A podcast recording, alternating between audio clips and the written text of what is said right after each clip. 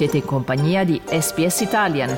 Trovate altre storie su sps.com.au barra Italian o scaricate la SPS Radio app.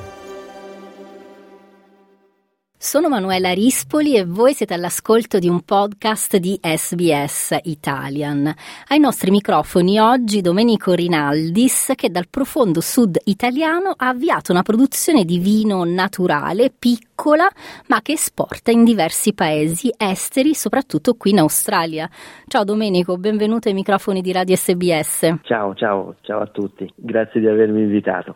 Come è nata l'idea di esportare all'estero, visto che la tua azienda è piccolina e comunque ti trovi insomma nel profondo sud italiano? Diciamo che i vini naturali sono molto più conosciuti all'estero, quindi è stata una cosa fisiologica insomma per pensare all'estero. L'estero era, è molto più avanti, insomma molto più preparato su questo tema, su questo argomento. Raccontaci meglio cosa sono i vini naturali, in cosa si differenziano dagli altri e quanta cura in più richiedono. La differenza sostanziale tra un vino naturale e un vino convenzionale è che nei vini naturali si utilizzano solo due ingredienti, al contrario invece nei vini convenzionali sono ammessi diciamo, una serie di ingredienti che mi pare si aggirano intorno a un, a un centinaio. Il vino naturale quindi è fatto con l'uva e al massimo si può aggiungere un po' di solforo, anidride solforosa che sarebbe il conservante che comunque non deve superare alcuni limiti, per esempio nell'associazione di cui faccio parte il limite è 30 mg litro, mentre in un vino convenzionale è 150 mg litro, quindi sostanzialmente un quinto dell'ammesso nel vino convenzionale. Questo rende il vino molto più digeribile, molto più leggero, non ti fa venire mal di testa e soprattutto il vino sa di uva,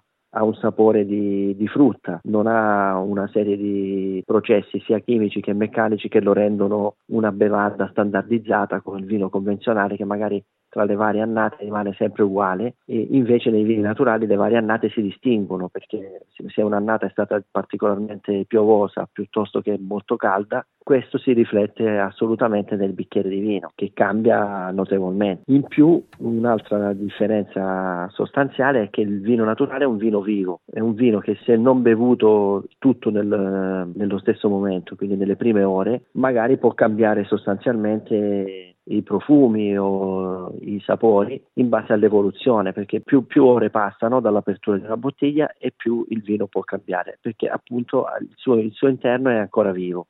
È la caratteristica più interessante dei vini naturali. Per produrli bisogna avere delle accortezze maggiori perché il vino eh, a quel punto eh, non essendo molto protetto, non essendo molto trattato, c'è un ampio rischio che, che, si rovini, insomma, acquisisca dei difetti, diventi aceto, insomma, ci sono una serie di, di, accortezze che vanno seguite. La prima, la più importante, è la pulizia. La pulizia in cantina deve essere maniacale. Seconda, il secondo aspetto importantissimo è l'introduzione dell'uva che deve essere completamente sana in cantina, perché fare l'uva, eh, fare il vino utilizzando uva eh, sana sana al 100%, riduce notevolmente piacevoli sorprese che possono essere eh, deviazioni olfattive piuttosto che comparsa di, di batteri indesiderati, insomma. Tenendo conto questi due aspetti fondamentali, tutto il resto è qualcosa che rende il vino unico eh, e fa impazzire tutti gli appassionati del mondo che, che stanno aumentando di anno in anno, insomma, sostanzialmente. E invece l'idea proprio di far partire una vigna, di cominciare con questa produzione di vino naturale, come ti è nata? Da quanto tempo coltivi e produci e come si chiama la tua azienda, se lo vuoi dire? Allora, l'azienda si chiama Nasciri che in dialetto calabrese vuol dire nascere. La vigna l'ho piantata nel 2009 e l'idea di piantare la vigna e fare vino naturale mi è venuta eh, quando abitavo a Milano e facevo gli aperitivi con, con, gli amici e bevendo i vini convenzionali, tra virgolette convenzionali, i vini classici, che ci sembravano tutti uguali. All'epoca si usava molto eh, la barrique, quindi questi legni vanigliati che rendevano i vini un po' tutti uguali. Da lì ho iniziato a pensare invece a un vino autentico come il vino che faceva mio nonno, che rispecchiava il territorio della, della mia Calabria piuttosto che il vino che faceva il nonno di un mio amico su, sui monti di Reggio Emilia, il Lambrusco, che rispecchiava invece il territorio di, di, di quelle zone, quindi ciascun vino che rispecchiasse il,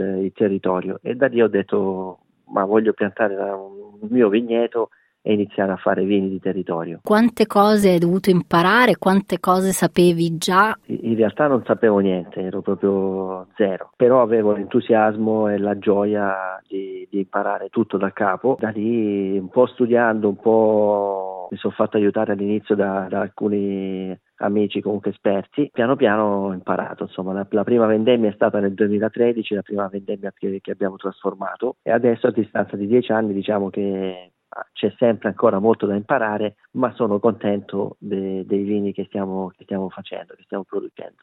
E io voglio anche ricordare alle persone che ci stanno ascoltando che noi stiamo chiacchierando con Domenico Rinaldis che eh, dal profondo sud italiano esporta vini naturali in tutto il mondo, in particolare qui in Australia.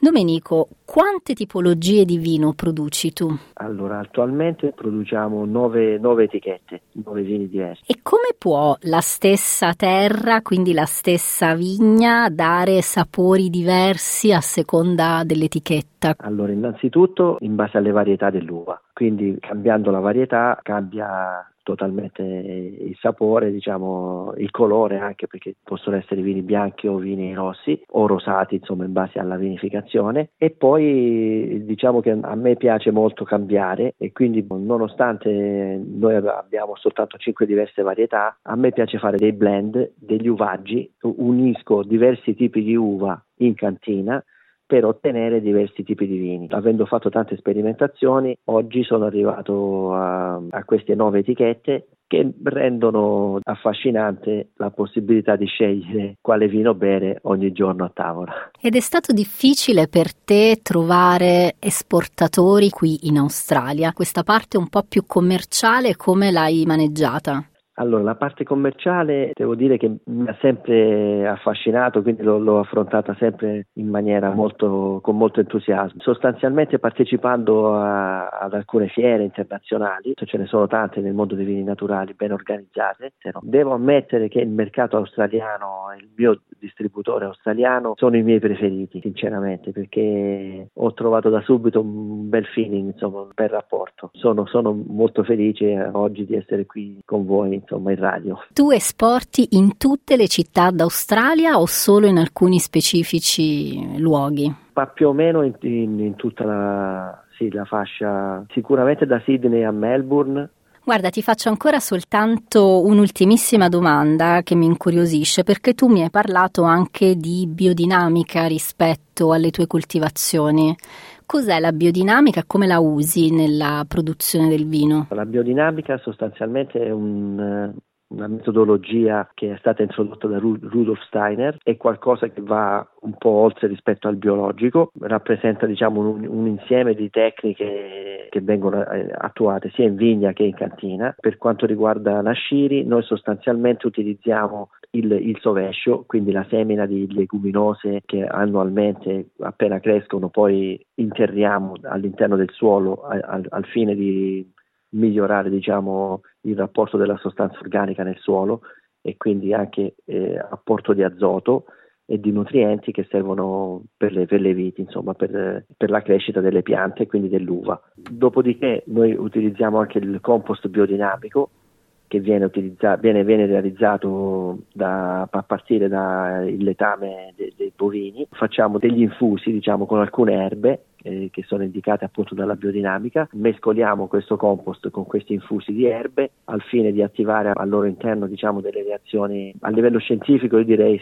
che, che tutta la questione batterica, batteriologica e questi batteri vanno sostanzialmente ad arricchire il suolo creando diciamo, degli scambi sempre tra, tra la sostanza organica e le radici delle piante. In più un'altra pratica che utilizziamo sia in vigna che in cantina, che è la, la, più importante a mio avviso, è quella di seguire le fasi lunari. Mio nonno, che non conosceva l'agricoltura biodinamica, ha sempre seguito tutte le fasi lunari. Per esempio nella potatura la fase lunare sarebbe la luna calante. Volgendo ogni anno la potatura a luna calante le piante stanno meglio, insomma si vede la pianta con più vigore, più in salute, perde meno, linfa. Io ho constatato proprio sul campo che queste pratiche biodinamiche funzionano, insomma ci credo tantissimo e continueremo sempre a farlo. In cantina invece tutti i travasi piuttosto che gli imbottigliamenti li facciamo sempre seguendo le fasi lunari. La fase di luna calante è indicata per i vini fermi, la luna crescente è indicata per i vini frizzati, per i vini frizzati. Che affascinante stare qui con te a parlare per ore, magari ce ne sarà occasione ancora in futuro. Intanto grazie mille per essere stato con noi. Grazie a te, grazie a voi. Volete ascoltare altre storie come questa? Potete trovarle su Apple Podcasts, Google Podcasts, Spotify o ovunque scarichiate i vostri podcast.